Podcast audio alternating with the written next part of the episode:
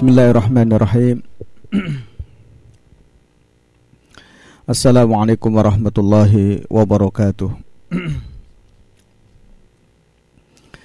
الحمد لله رب العالمين وبه نستعينه على أمور الدنيا والدين والصلاة والسلام على أشرف الأنبياء وإمام المرسلين حبيبنا وشافئنا محمد صلى الله عليه وسلم وعلى آله وأصحابه وأزواجه وذريته ومن تبعهم بإحسان إلى يوم الدين اللهم ربنا اشرح لنا صدورنا ويسر لنا أمورنا اللهم انفعنا بما علمتنا وعلمنا ما ينفعنا وارزقنا علما أما بعد Para pemirsa dan para pendengar Radio Dakwah Jogja rahimakumullah berulang kali kita haturkan syukur kehadirat Allah Subhanahu wa taala. Alhamdulillah pada malam hari ini kembali kita diperjumpakan oleh Allah Subhanahu wa taala melanjutkan pembicaraan kitab Sifatu Ibadur Rahman yang disusun oleh beliau Asy-Syaikh Abdul Razak Abdul Muhsin Al-Badr.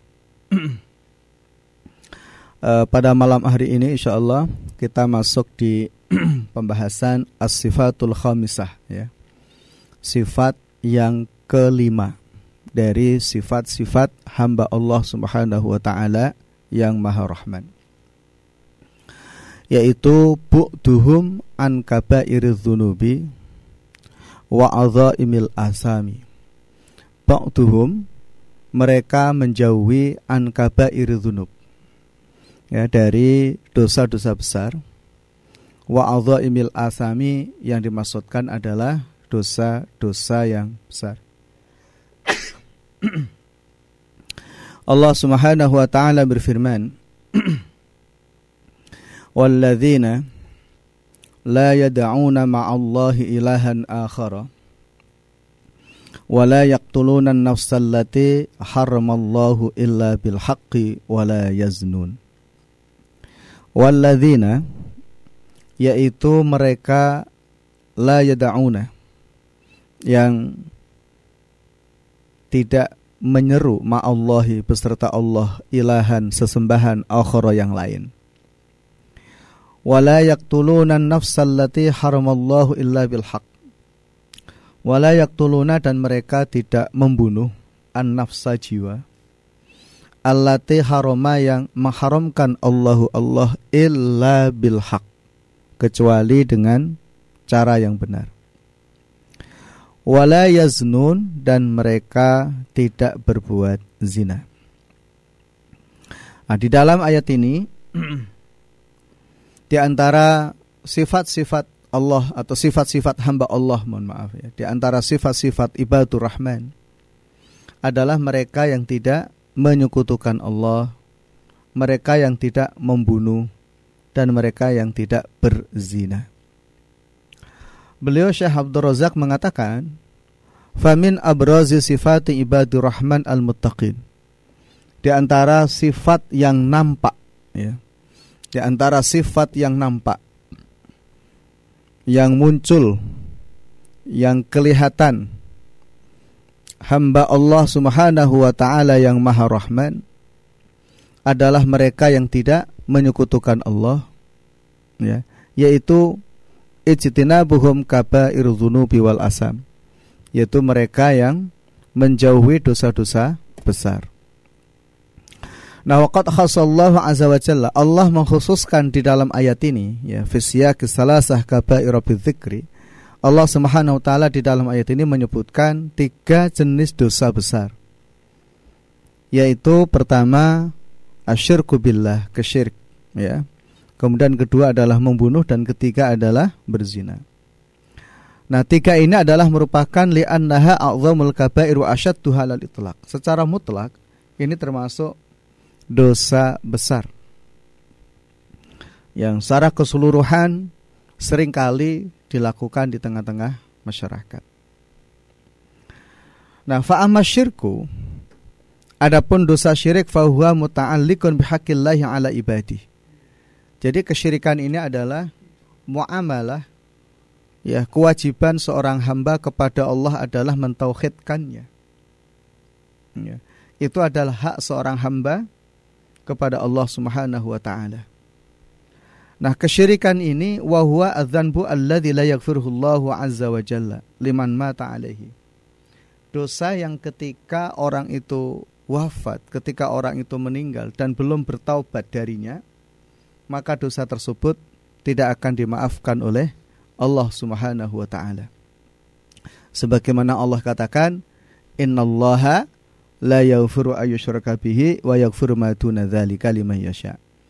Jadi sesungguhnya Allah Subhanahu wa taala la yaghfiru tidak akan mengampuni an yushraka bihi ketika Allah disekutui.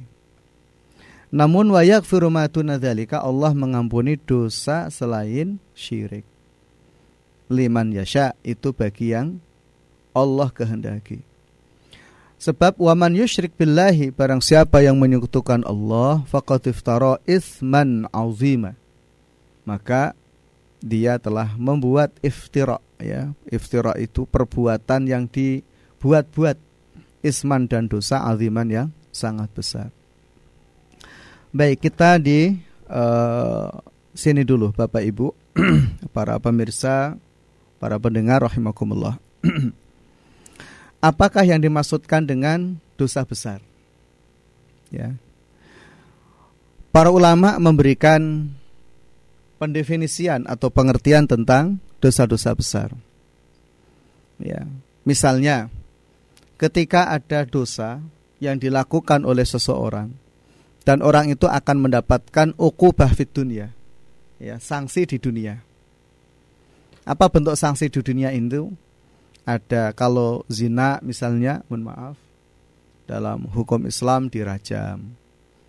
Ya, membunuh tanpa hak atau tanpa alasan yang dibenarkan oleh syariat maka ada kisos ya. Kalau mencuri dipotong tangannya. Atau hukum hat-hat lain yang itu sudah dijelaskan oleh para ulama ya di dalam kitab-kitab fikih mereka. Ya.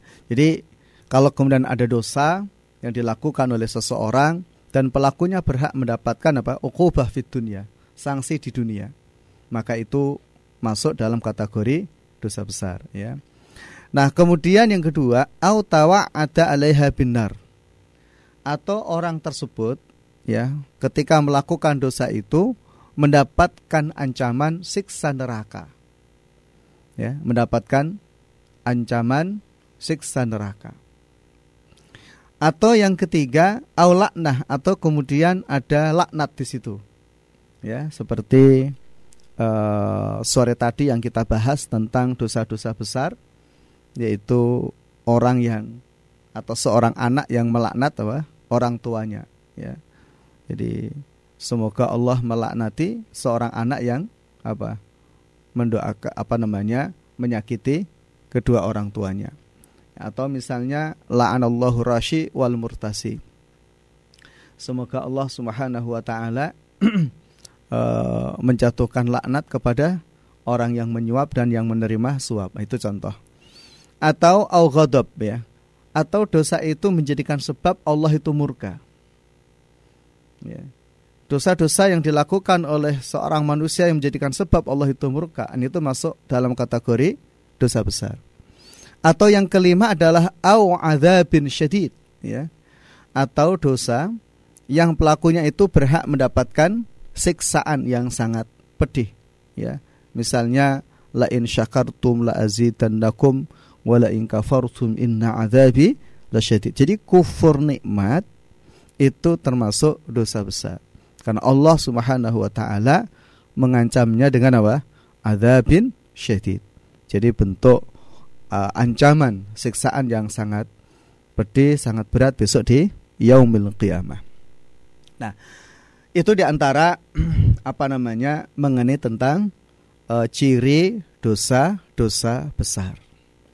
Nah, kemudian berikutnya dosa-dosa besar ini memiliki tingkatan. Ya, memiliki tingkatan. Wal kabair tatafawatuna ya wa darajatiha.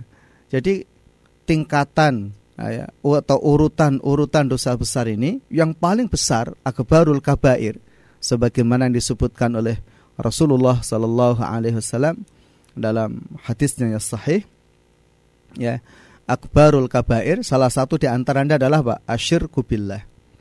Yaitu apa? Menyekutukan Allah. Di antaranya apalagi yang disebutkan di sini? Waqatul nafsi al maksumah ya yaitu membunuh ya orang yang terjaga orang yang wajib dilindungi. Nah, dan yang ketiga adalah apa? Azina ini di antara apa ya? Tingkatan dosa besar yang paling besar ya jadi menyekutukan Allah ya kan Nah termasuk di dalamnya adalah kalau mau ditambah ada sihir, ada makan riba gitu ya. Termasuk apa menyakiti orang tua dan seterusnya gitu. Nah Imam Az-Zahabi rahimahullah dalam salah satu buku beliau yang e, judulnya adalah Al-Kabair, beliau telah menyusun ya. Beliau telah menyusun mengenai tentang apa namanya jumlah dosa dosa besar. Monggo nanti bisa dirujuk di situ. Nah, baik kemudian berikutnya begini. Dosa besar yang dilakukan oleh seorang muslim dosa besar yang dilakukan oleh orang yang beriman kepada Allah Subhanahu wa taala apakah menjadikan sebab ia abadi di dalam neraka atau tidak? Nah, para ulama Ahlussunnah wal Jamaah mengatakan bahwa ahlul kabair min ahli sunnati wal jamaati la yakhlutuna fi nari jahannam. Jadi orang-orang yang melakukan dosa besar dari ahlu sunnah wal jamaah ini la yakhlutuna fi nari jahannam. Ya, mereka tidak abadi di dalam neraka jahanam. Nah, siapa yang abadi dalam neraka gitu ya? Siapa yang abadi dalam neraka? Yaitu mereka yang betul-betul tidak mengimani Allah dan juga tidak mengimani Rasulnya dan tidak mengimani apa yang harus diimani. Ya, menolak mengimani semuanya, mengingkari apa yang harus diimani. Ya, contoh misalnya Firaun, ya, Namrud, ya, misalnya Abu Lahab, ya, yang Allah sebutkan di dalam Al-Quran atau juga hadis-hadis Nabi Shallallahu Alaihi Wasallam. Ya orang-orang yang seperti itu yang kemudian khalidina fiha, ya, yang mereka itu abadi di dalam neraka. Nah, sedangkan al-mu'min al-asi, seorang mukmin yang bermaksiat kepada Allah Subhanahu wa taala, ya gitu ya. Sebab kemaksiatannya itu selama di dalam dirinya ya, mati dalam keadaan tauhid sebagaimana hadis Nabi sallallahu alaihi wasallam, "Man qala la ilaha illallah takhalal jannah." Barang siapa yang telah mengucapkan la ilaha illallah, dia pasti masuk surga. Atau juga riwayat lain man qala la ilaha illallah mukhlishan dakhalal jannah. Barang siapa yang telah mengucapkan kalimat la ilaha illallah dengan ikhlas, maka dia masuk surga. Apa yang dimaksudkan ikhlas di situ? Tidak menyekutukan Allah. Nah, orang yang wafat dalam keadaan tauhid, nah gitu ya. Orang yang wafat dalam keadaan tauhid, dia tidak menyekutukan Allah Subhanahu wa taala ya. Dia tidak menyekutukan Allah Subhanahu wa taala, maka orang tersebut la yakhluduna finnar ya. Dia tidak abadi di dalam neraka. Insya Allah saya khuruju minha. Ya, mereka ini akan keluar. Maka sering kali disebut namanya al-mu'min al-asi. Yaitu seorang mukmin yang bermaksiat. Ya. Kenapa? Orang yang melakukan dosa besar ada tiga hal. Pertama, jika dia meyakini bahwa dosa-dosa itu halal bagi dirinya, Ya, dosa-dosa itu halal. Dia menghalalkan apa yang Allah haramkan. Berarti orang itu tidak mengimani apa yang ditetapkan oleh Allah. Nah, para ulama mengatakan yang seperti itu maka dia hukumnya adalah kafir. Ya. Nah, kemudian kalau orang melakukan dosa, ya, orang melakukan dosa dan masih meyakini bahwa itu dosa, dia yakin sebab dosa itu ia akan diazab oleh Allah Subhanahu wa taala. Di dalam hatinya masih ada iman sebagaimana keimanan yang harus dia imani. Mengimani Allah, mengimani Rasulnya dan seluruhnya yang harus diimani. Maka itulah yang masuk dalam kategori apa? La yakhluduna finnar. Mereka yang tidak apa namanya? yang tidak abadi di dalam neraka. Ya. Sehingga kemudian orang-orang seperti itu adalah al-istitabah, diperintahkan untuk bertaubat kepada Allah Subhanahu wa taala. Nah, ketika orang itu meninggal dalam keadaan bertauhid kepada Allah Subhanahu wa taala, dalam satu hadis nah, Rasulullah mengatakan wa in zana wa in saroko. Jadi orang yang telah mati dalam keadaan tauhid, sekalipun dia zina, sekalipun ia mencuri, dia masuk surga. Hadis ini bukan berarti melegalkan orang berbuat zina dan mencuri bukan. Tetapi bahwa tauhidnya, la ilaha illallahnya itu, ya kan, tidak terganggu dengan perbuatan zinanya, tidak terganggu dengan perbuatan mencurinya. Tauhidnya adalah tauhid, dosa adalah dosa gitu. Dan itu juga banyak hadis yang dijelaskan oleh Rasulullah Shallallahu Alaihi Wasallam bahwa al muwahhidin orang-orang yang bertauhid kepada Allah Subhanahu Wa Taala maka mereka tidak abadi di dalam neraka. nah, dan juga orang-orang yang yang ketiga, orang-orang yang melakukan dosa besar selama dia masih meyakini bahwa itu dosa ya, maka tidak bisa dihukumi pelakunya itu kafir. Ya. Di dalam surat Al-Hujurat Allah Subhanahu wa taala menyebutkan wa in taifatani ketika ada dua kelompok sesama orang yang beriman ya mereka berperang dan saling membunuh. Ya minal mu'minina gitu. Wa in taifatani minal mu'minina iqtatalu. Jika ada dua kelompok dari orang-orang beriman mereka berperang. Nah di dalam ayat itu Allah masih menyebutkan mukmin maka di situlah para ulama al-sunnah wal jamaah mengatakan bahwa seorang mukmin yang melakukan dosa besar tidak menjadikan dia kafir selama ia masih meyakini bahwa dosa adalah dosa. Nah, sehingga dengan demikian tidak boleh mengatakan kafir kepada mereka. Ya. Maka Rasulullah Shallallahu alaihi wasallam pun juga mengingatkan ya dalam hadisnya yang sahih riwayat Muslim jika ada seorang muslim mengatakan kepada saudaranya, "Ya kafir wahai kafir," maka ada dua kemungkinan. Jika memang dia dia kafir, tidak ada masalah. Tapi kalau yang disebut kafir itu tidak kafir, maka itu kembali kepada dirinya sendiri. Maka eh, para ulama mengatakan tidak boleh mengkafirkan orang yang telah mengucapkan dua kalimat syahadat. Ya, selama orang itu mengamalkan isinya, ya.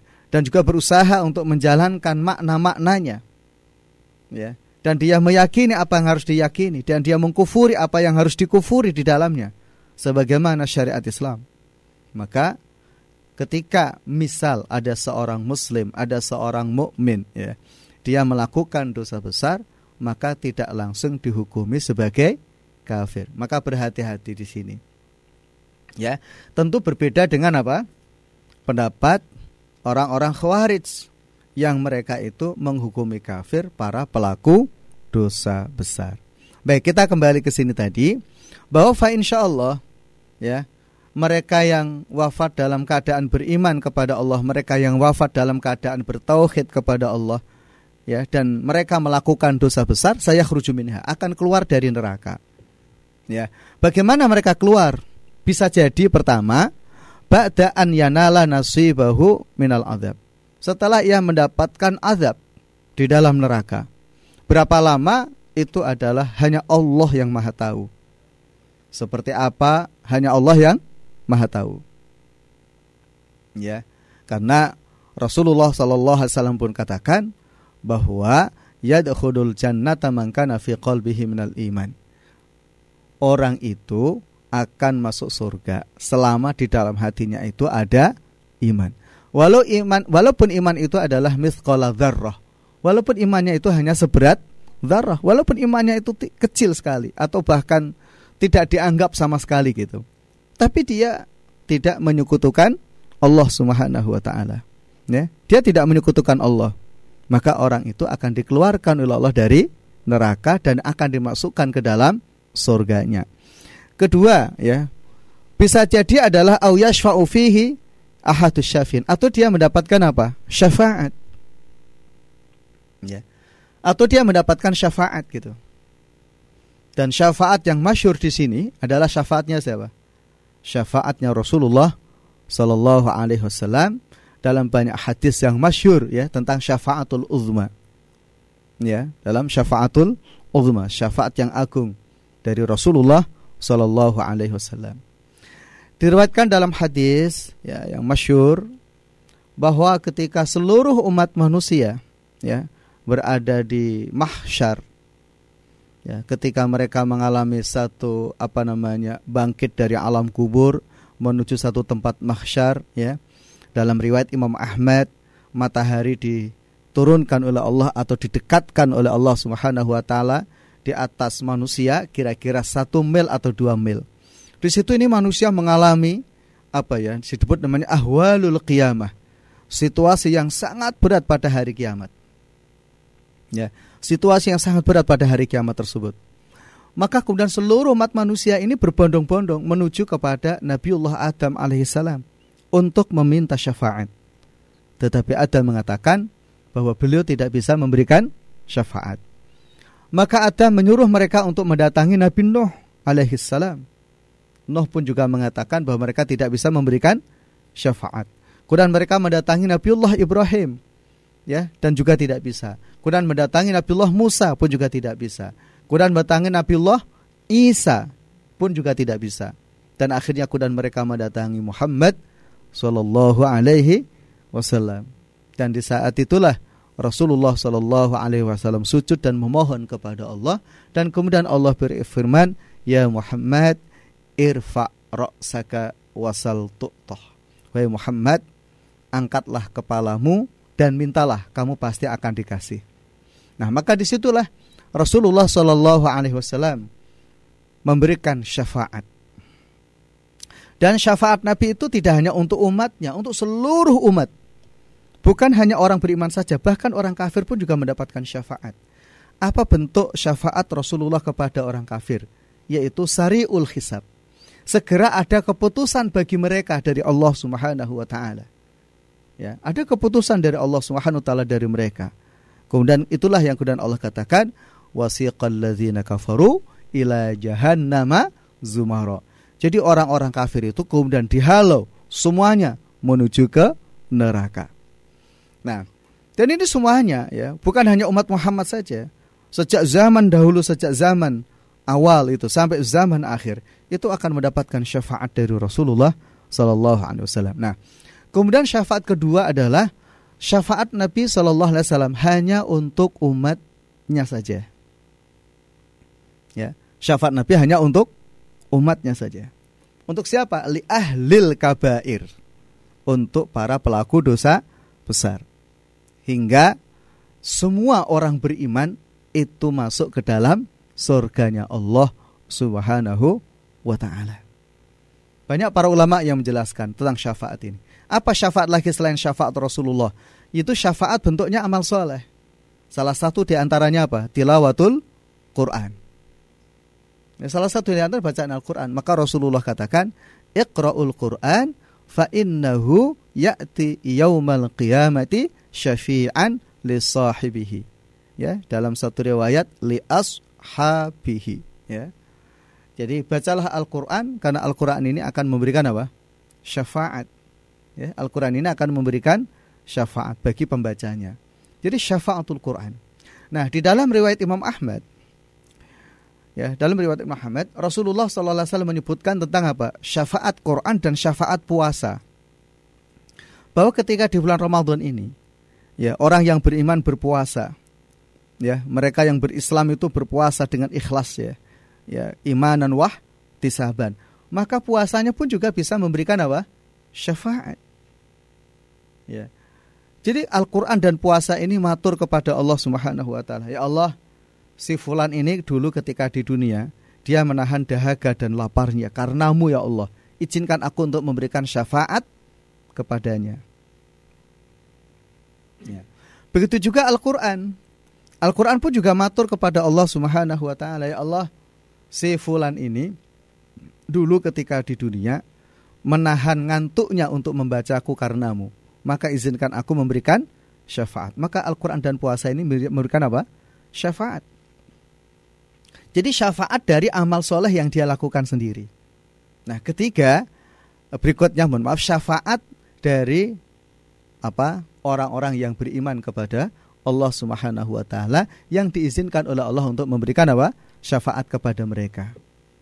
Ya, salah satu di antara adalah syafaat anak soleh ya kepada orang tuanya dan syafaat orang tua yang soleh kepada anaknya.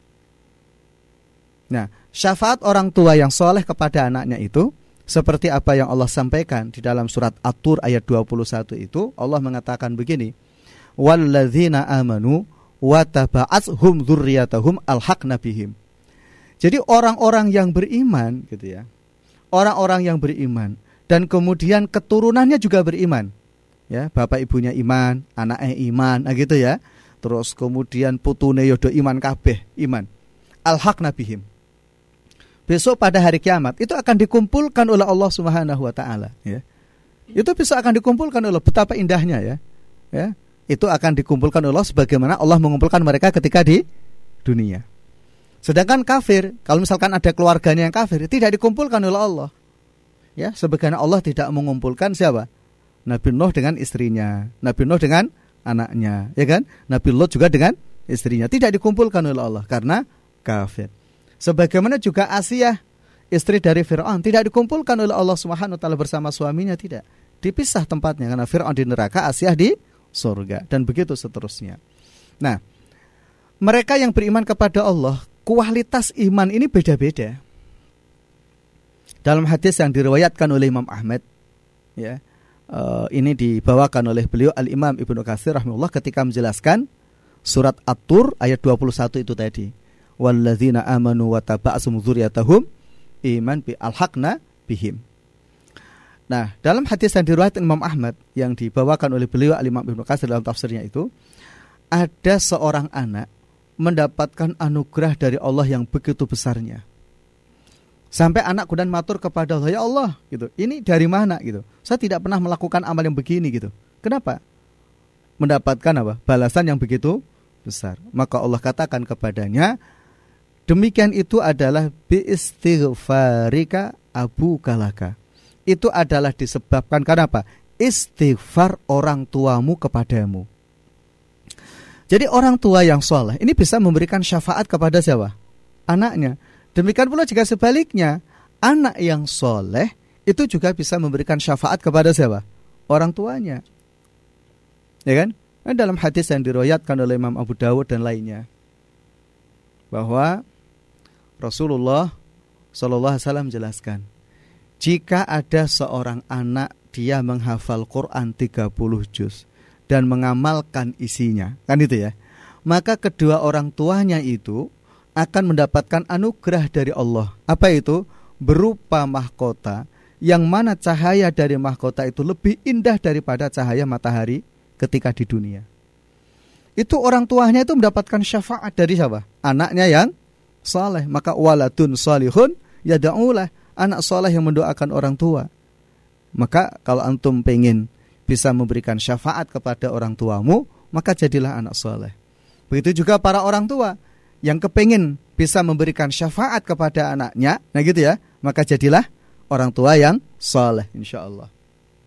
Nah itu jadi itu syafaat-syafaat yang apa namanya dijelaskan oleh Rasulullah Sallallahu Alaihi Wasallam ya. Nah, atau yang ketiga adalah ya'fullahu anhu bimahdin min huwa maghfirati. Allah mengampuninya ya, Allah mengampuninya, Allah memaafkannya tanpa sebab. Karena apa? Yaghfiru liman yasha wa yu'adzibu mayasya. Allah berkenan untuk mengampuni siapa saja yang dikehendakinya dan Allah juga berkenan untuk apa? Mengazab, menyiksa siapa saja yang Allah kehendakinya. Jadi bahwa ampunan itu adalah hak Allah kepada hambanya. Yasha wa yu'adzibu yasha kan itu. Jadi Allah Subhanahu wa taala berkenan untuk mengampuni siapa saja yang Allah kehendaki dan Allah juga berkenan untuk apa? menyiksa siapa saja yang Allah kehendaki. Prinsip dasarnya kembali ke persoalan tadi bahwa ahlul kabair ya, orang yang melakukan dosa besar yang mereka akidahnya min ahli sunnah wal jamaah ya dari ahlu sunnah wal jamaah atau aswaja atau istilah lain yang semacam dengan itu mereka adalah la yakhluduna fi nari jahannam mereka tidak abadi di dalam neraka jahanam ya baik nah Kemudian berikutnya, bagaimana dengan dosa-dosa kecil? Nah, gitu ya. Kalau tadi kan dijelaskan, ya. Salah satu sifat ibadur rahman adalah apa? Bu'duhum an kabairi dzunub, ya. Jadi salah satu eh, apa namanya? Eh, sifat ibadur rahman adalah mereka menjauhi dosa-dosa besar. Nah, bagaimana dengan dosa-dosa kecil? Nah, kan gitu ya. Itu masuk dalam kategori atau tidak? Iya, jika dosa kecil itu dilakukan secara terus-menerus. Ya, jika dilakukan terus-menerus. Sebagaimana dikatakan oleh Imam Al-Qarafi. Nah, beliau mengatakan begini, as-saghirah la tuqdahu fil adalah wa la tujibu fusuqa. Jadi orang yang melakukan dosa kecil itu sifat keadilannya itu tidak cacat. Dia tetap dikatakan sebagai orang yang adil walatu jibu fusukon dan tidak menjadikan sebab ia disebut sebagai orang fasik. Ya. Illa kecuali an yusirra 'alaiha fatakunu kabirah. Kecuali orang tersebut itu apa? Melakukan dosa kecil yang sifatnya apa? Terus menerus. Ya. Dosa-dosa kecil yang dilakukan secara terus menerus. Maka bisa jadi apa namanya kualitas dosanya itu sama dengan apa dosa besar juga Ibnul Qayyim rahimahullah belum mengatakan al israru ala saghirati qad yusawi ismuhu ismal kabirah ya au yurba alaiha jadi al israr ala saghirah orang yang terus menerus melakukan dosa kecil qad yusawi ismahu bisa jadi dosanya itu sama dengan apa ismal kabirah dosa besar jadi orang yang melakukan dosa kecil secara kontinu terus menerus, ya gitu kan? Maka kot yusawi apa? Al kabirah. Bisa jadi sama dosanya itu sederajat dengan apa? Dosa besar. Ayurba atau bahkan kalau diakumulasi yurba alaiha gitu ya. Atau diakumulasikan, dikumpulkan gitu menjadi satu nisab, gitu kan? Sederajat dengan apa? Dosa besar. Nauzubillah Nah, kenapa kok seperti itu? Karena al istihanatu ala sughirah. Karena biasanya orang itu apa? Meremehkan apa? Dosa kecil. Ya, maka Rasulullah katakan dalam hadis yang diriwayatkan oleh Imam Ahmad, hadis ini Hasan ada mengatakan sahih, iyyakum wa muhqiratiz dzunub. Iya. Hati-hatilah kalian terhadap apa? Dosa yang dianggap remeh. Karena apa? Fa ini setama ana ala ahadin la nahu. Jika dosa kecil ini mengumpul gitu, kumpul dalam diri seseorang, itu akan merusak. Ya, para ulama membuat ilustrasi sederhana. Ada debu yang tipis menempel di kaca. Ya kan? Tidak dibersihkan. Tapi terus tiap hari itu menempel di kaca, terus gitu.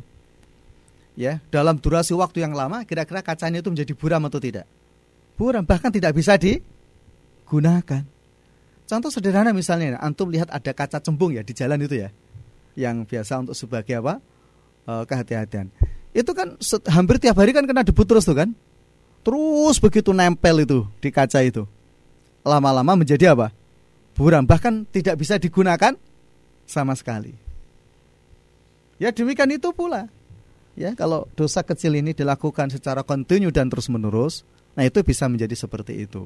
Nah, itulah yang kemudian diingatkan oleh Nabi Shallallahu alaihi wasallam di dalam hadis yang diriwayatkan oleh Imam Abu Dawud, An-Nasai, Ibnu Majah, At-Tirmidzi dengan redaksi yang hampir bermiripan bahwa ketika seorang mukmin melakukan satu dosa, ya, ketika seorang mukmin melakukan satu dosa, itu ada satu nuktatun sauda ala qalbi, ya gitu ya. Jadi ada apa namanya? Titik hitam di dalam hatinya. Fa inistaghfara wa taba, ketika dia itu beristighfar, ketika dia itu bertobat kepada Allah Subhanahu wa taala, maka sokulah kolbu, hatinya itu menjadi bersih. Ya. Jika dia bertobat, maka hatinya menjadi bersih. Tetapi wa in zidat hatta ta'lu ala qalbi. Kalau dia menambah terus gitu kan, tidak bertobat, tidak beristighfar, maka dosa kecil ini akan numpuk terus, dosa-dosa akan numpuk terus.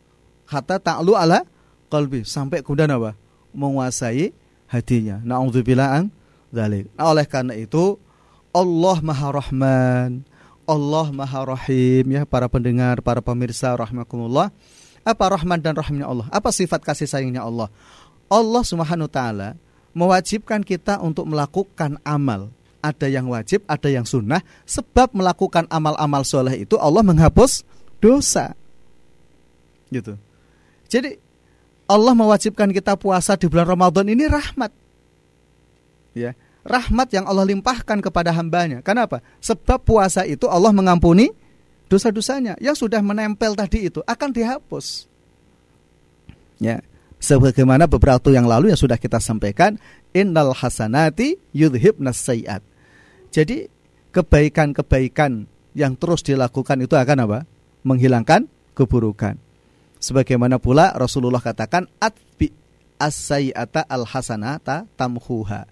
Ikutilah gitu ya, amal keburukan dengan amal kebaikan. Artinya ketika orang itu berbuat kekeliruan, maka setelah itu berbuat kebaikan karena apa? Amal soleh yang dilakukan setelah melakukan keburukan itu tamhuha akan menghapus dosa-dosa sebelumnya. Nah itu uh, rahmat dan karunia Allah Subhanahu wa taala. Nah, oleh karena itu prinsipnya adalah seorang muslim itu tidak boleh meremehkan dosa. Baik itu dosa besar atau juga dosa dosa kecil. Nah gitu.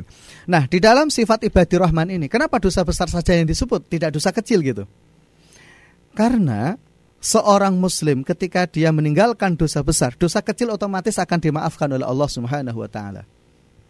Maka Allah katakan juga dalam Al-Qur'an, "In tajtanibu kaba'ira ma tunhauna anhu nukafir ankum sayiatikum wa karima." Inta jitani bukaba iromatun hauna anhu gitu ya.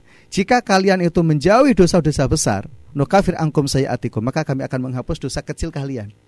Jadi syarat terhapusnya dosa kecil itu kalau orang meninggalkan apa? Dosa-dosa besar. Nah, oleh karena itu prioritas utama orang itu adalah meninggalkan apa? Dosa-dosa besar. Karena itu nampak jelas dan terang. Adapun dosa kecil ini susah dihitung jumlahnya.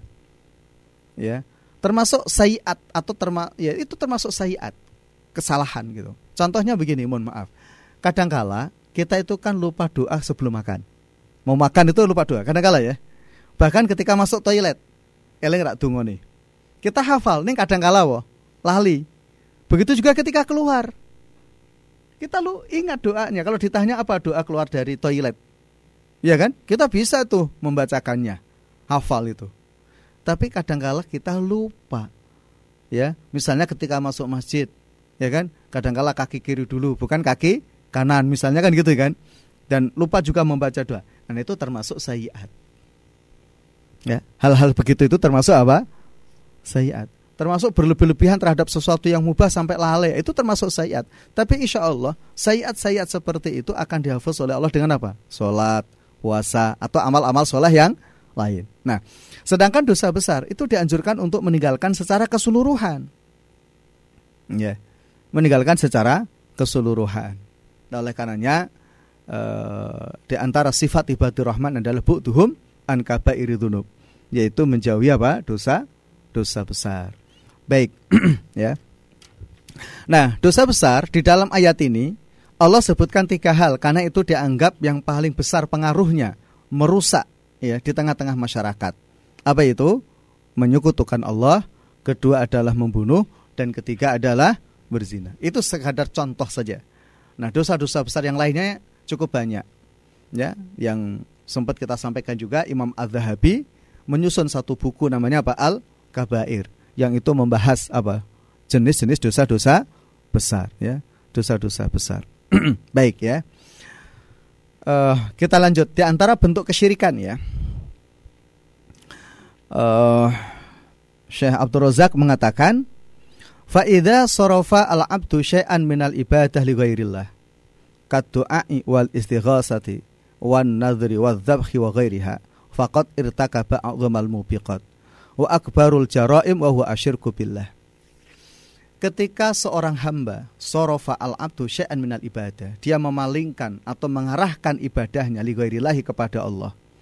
Jadi kalau ada seorang hamba melakukan praktek-praktek ibadah perilaku-perilaku ibadah tetapi diniatkan ditujukan kepada selain Allah. Contohnya apa? Doa ya kalau orang itu berdoa kepada selain Allah maka itu masuk dalam kategori apa? Syirik. Orang istighosah kepada selain Allah. Kan itu ya maka itu termasuk apa? Syirik. Orang nazar wan nadri nazar ditujukan kepada selain Allah atau orang wadzabhi wa ghairihima, orang menyembelih. Nah, seperti tadi yang kita sampaikan ya, orang menyembelih ses, apa namanya hewan dipersembahkan kepada selain Allah. Ya kan? Dipersembahkan kepada selain Allah. Faqad irtakaba a'zamal mubiqat. Maka orang itu telah melakukan apa? Dosa besar yang menghancurkan. Nah, wa akbarul jaraim, tapi di antara tingkatan dosa besar yang paling besar, wa asyirku billah, yaitu menyekutukan Allah Subhanahu wa taala, ya yaitu menyekutukan Allah Subhanahu wa taala. Nah, oleh karena itu ya, para pemirsa, para pendengar rahimakumullah, kita semuanya memohon kepada Allah agar dihindarkan dari kesyirikan. Ya Rasulullah dalam hadis yang diriwayatkan oleh Imam Ahmad, ya kan, mengajarkan satu doa kepada kita. Allahumma inna na'udzubika min an nusyrika bika syai'an na'lamu wa nastaghfiruka lima la na'lamu. Itu di antara doa-doa yang apa namanya sering kali kita baca pagi hari, sore hari. Ya kita memohon kepada Allah agar apa dihindarkan oleh Allah, dijauhkan oleh Allah dari apa? Dari kesyirikan baik yang diketahui atau yang tidak diketahui. Kemudian yang kedua, kita terus belajar tentang tauhid supaya kemudian melihat mana yang menyekutukan Allah dan mana yang tidak, ya, mana yang tidak. Maka e, itu juga penting untuk kita pelajari supaya orang itu tidak terjebak di dalam apa? kesyirikan Ya, baik. Kemudian berikutnya adalah wa amma qatlu nafsi al ma'sumati fahiya jarimatun syani'ah. Yata'allaqu haqquha bil qatili alladhi zalama nafsahu bihadzal jurm. Wa tata'allaqu bil maqtuli alladzi uzhiqat nafsuhu bi ghairi wajhi haqqin wa tata'allaqu bi awliya'il maqtuli aidan. Walihada qala an-nabiy sallallahu alaihi wasallam la zawalu la zawalu dunya ahwanu 'ala Allah min qatli mu'minin bi ghairi haqqin. Hadis riwayat Ibnu Majah.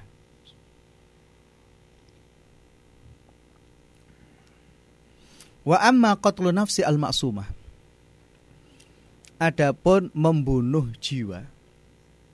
Ya, al-maksumati yang dijaga oleh Islam, yang dilindungi oleh Islam. Ya. Maka fahiyah jarimatun syani'atun. Itu adalah dosa yang buruk yang menjijikkan. Ya ta'allaku hakuha yang haknya itu berkaitan dengan bil qatili orang yang membunuh. Alladzi nafsahu. Yang dia telah menzalimi dirinya sendiri bihadzal jurmi dengan perbuatan dosa itu dan juga watata allaku dosa itu berkaitan dengan bil maktuli ya orang yang dibunuh alladzi ushiqat nafsu haqqin yang mana dia telah mengalirkan darahnya tanpa alasan yang dibenarkan oleh syariat. Dan ketiga, wa tata'allaqu bi awliya'il maqtuli aidan dan juga berkaitan dengan apa? keluarga atau wali orang yang dibunuh. Jadi ketika orang itu membunuh orang itu, itu ada tiga hal. Satu dirinya yang membunuh, maka masuk dalam kategori zalimul nafsi, ya, menzalimi dirinya sendiri. Kedua berkaitan tentang orang yang dibunuh ya, karena dia telah mengalirkan darah tanpa sebab ya. Dan yang ketiga adalah berkaitan tentang apa? keluarga atau walinya.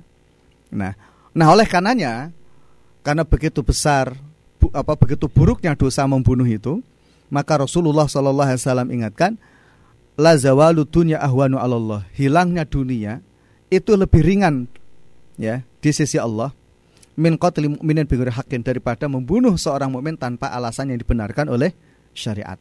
Artinya dalam hadis ini Allah Subhanahu wa taala sangat-sangat menjaga satu nyawa. Jadi nyawa itu sangat dijaga oleh Islam. Nah, oleh karena itu di dalam Islam ini membunuh itu hukumnya dosa. Ya, membunuh itu hukumnya dosa. Kecuali jika ada alasan-alasan yang dibenarkan oleh syariat. Ya, oleh karenanya di dalam surat Al-Maidah misalnya Allah Subhanahu wa taala katakan man qatala nafsan bi nafsin nama qatala nasa jami'a. Kalau orang itu membunuh satu jiwa, ya man nafsan, barang siapa yang membunuh jiwa bi nafsin tanpa alasan yang dibenarkan oleh syariat, maka fa'akan nama qatala nasa jami'a. Seakan-akan dia telah membunuh banyak orang, semua orang. Jadi kalau orang itu membunuh satu orang, itu sama halnya dia membunuh semua orang gitu. Kenapa? Akan muncul balas dendam di situ. Si fulan dibunuh, maka si fulan lagi akan balas dendam, membunuh, membunuh terus gitu. Ya. Dan kita bisa lihat itu bagaimana eh, peperangan-peperangan uh, yang terjadi yang diakibatkan karena apa? Balas dendam. Ya, ya diakibatkan balas dendam itu. Ya, bahkan kita kalau kita lihat sejarah di tanah Jawa saja gitu ya. Kita lihat di tanah Jawa ini ya, mulai dari zaman apa? Zaman Mataram kuno gitu ya, sampai zaman Kalingga, Kediri gitu ya. Uh, terus kemudian setelah itu ada Tumapel ya, kemudian ada Singosari, ada Kediri lagi ya, kemudian ada Majapahit ya, sampai kemudian apa? Uh, Islam ya, Demak dan seterusnya gitu ya. Kalau di Jawa Barat itu ada apa? Pajajaran gitu ya. Terus seterusnya gitu. Itu kalau kemudian kita lihat balas dendam, balas dendam, balas dendam itu. Bahkan mungkin kita lihat kadang-kala di sini juga muncul gitu tentang politik balas dendam. Wah, itu. Jadi banyak nyawa yang apa ya, seakan-akan tidak dihargai gitu. Islam itu sangat menghormati nyawa gitu. Sekalipun itu orang kafir pun masya Allah itu tetap dijaga gitu. Ya. Nah sehingga uh, Islam pun juga Al-Quran mengatakan waman ahyaha fakaan nama ahyan nasa jami'a. Jadi barang siapa yang membiarkan manusia itu hidup satu orang maka seakan-akan telah menghidupkan semua orang. Kenapa? Orang akan menemukan kedamaian di dalamnya karena tidak ada orang yang saling membunuh satu dengan yang lainnya. Di dalam hadis yang diriwayatkan oleh Imam Muslim, ya Rasulullah pun juga mengatakan la yahillu damu muslimin gitu ya. Tidak halal darah seorang muslim. Yashhadu alla ilaha illallah wa anni Rasulullah kata Nabi, yang telah bersaksi ya, yang telah mengucapkan asyhadu alla ilaha asyhadu anna Muhammad Rasulullah illa bi salasin kecuali dengan tiga sebab. Apa itu? As-sayyibu azani. Orang yang sudah berkeluarga kemudian dia berzina maka di situ ada namanya apa? Raja. An-nafsu bin nafsi. Orang membunuh maka dibalas dengan dibunuh sebagai bentuk kisos, ya, sebagai bentuk kisos, ya. Atau kemudian apa? Al-mufariqu ini. Orang yang meninggalkan agamanya atau kemudian apa? Li jama'atihim atau orang yang kemudian memisahkan diri dari jamaatul muslimin. Nah, prinsip dasarnya adalah bahwa Islam ini sangat menghargai nyawa. Ya, kenapa kemudian dalam Islam itu ada perang? Ya, peperangan di dalam Islam ini ada hukum tersendiri. Salah satu di antaranya adalah ad-difa, membela diri. Ya. Jadi Islam ini membela diri. Ya. Jadi kenapa ada jihad juga di situ? Bukankah jihad itu apa membunuh gitu? Ya. Tetapi tidak semua jihad itu membunuh. Ya. Perang itu adalah terakhir. Ya, perang itu adalah apa? Pilihan terakhir ya maka dakwah bilesan itu diprioritaskan ya dengan kata. Jadi tidak harus dengan perang kok. Tapi memang Islam gitu kalau memang diajak perang ya perang. Ibaratnya adalah anda jual ya gue beli. Nah istilahnya begitu ya. Jadi kalau memang ada sebab-sebab yang mengajak perang ya dia akan perang gitu.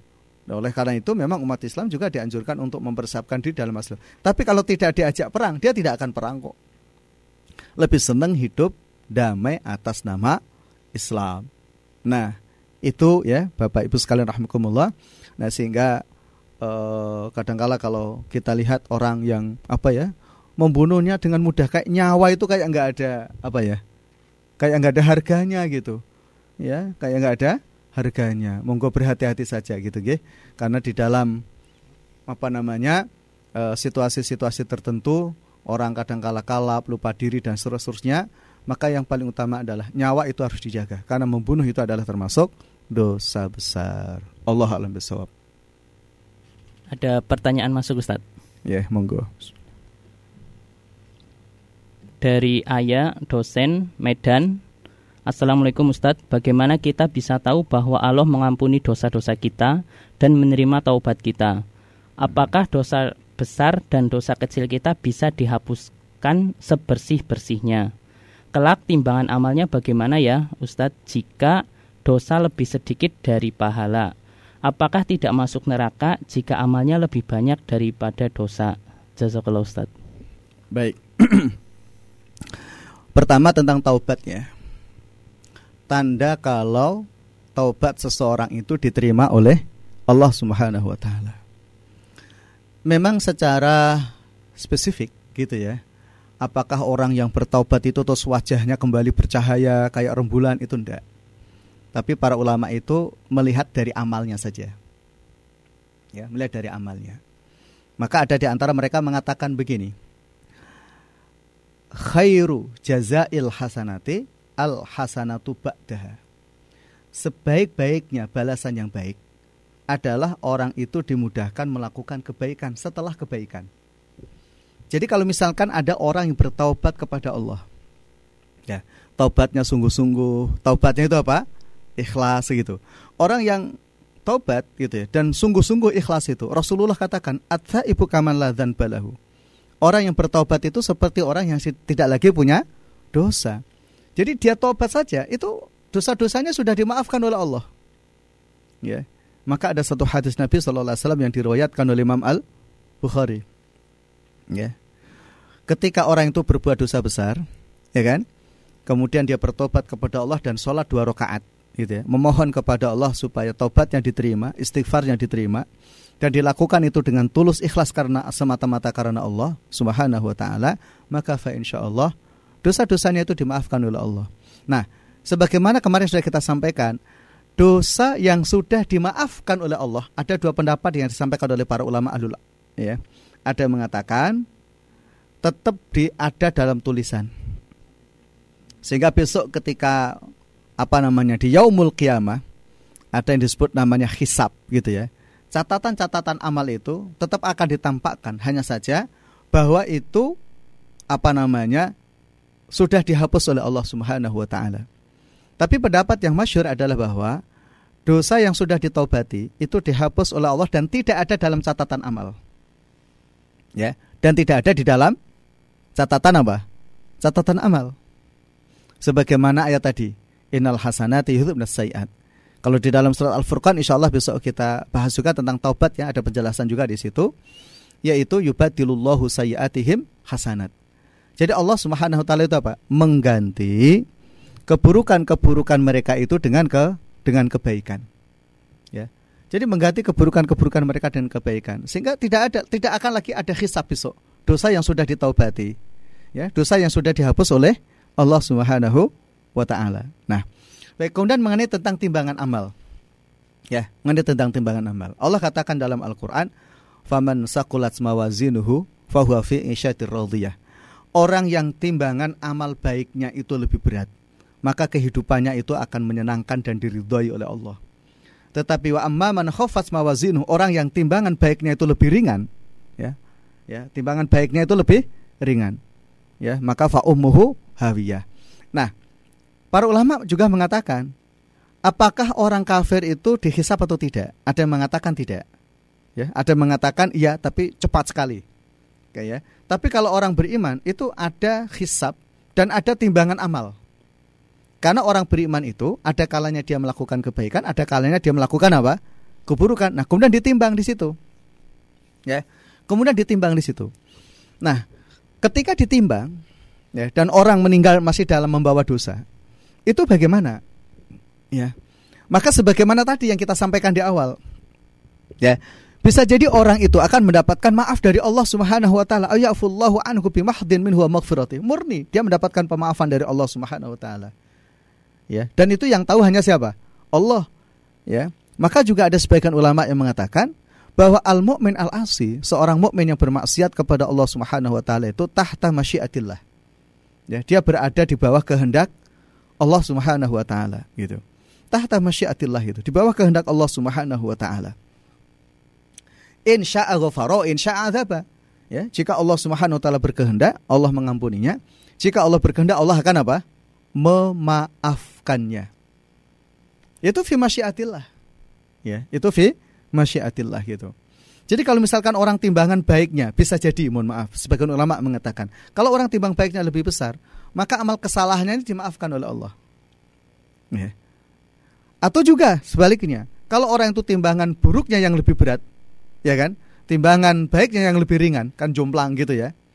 Maka bisa jadi dia masuk neraka ya sebagai bentuk apa sanksi karena dia telah berbuat dosa dan kemaksiatan itu ya tetapi Allah tetap akan memaafkannya selama di dalam dirinya masih ada apa iman selama ia mati tidak dalam keadaan menyekutukan Allah. Tapi kalau orang mati dalam keadaan musyrik, orang mati dalam keadaan menyekutukan Allah Subhanahu wa taala, maka sungguh itu sesuatu yang sangat berat. Ya, kan Allah katakan tadi ya ayatnya innallaha la yaghfiru ayyusyraka bi yaghfiru ma dzalika liman yasha gitu. Dan begitu seterusnya gitu. Nah, ada kisah menarik tapi ini menjadi rojak yang bagus, menjadi harapan yang bagus. Ya. Uh, ada hadis yang terkenal namanya hadisul bitokoh. Hadis ini diriwayatkan oleh Imam Al-Hakim. Hadis ini menceritakan bahwa ada seseorang ya, bahwa ada seseorang dia berbuat dosa ya, ada seseorang dia berbuat dosa. Catatan dosanya itu sepanjang mata memandang. Tanpa penghalang. Coba kalau orang itu melihat ke depan tanpa ada penghalang apa pun gitu ya, ya e, di tanah lapang yang sangat luas tidak ada pohon ya tidak ada apa bangunan tidak ada gunung yang tidak ada penghalang lah gitu. Dan jumlahnya 99 nah ternyata di tengah-tengah catatan dosa yang begitu banyak tersebut ada tulisan la ilaha illallah maka diambillah tulisan la ilaha illallah tersebut karena orang yang melakukan dosa itu pernah mengucapkan kalimat itu sekali dalam hidupnya. Dan dia mengucapkan itu dengan ikhlas dan tulus gitu. Ditimbang. Ternyata tulisan la ilaha illallah itu lebih berat. Ya kan? Dan dosa-dosanya lebih ringan.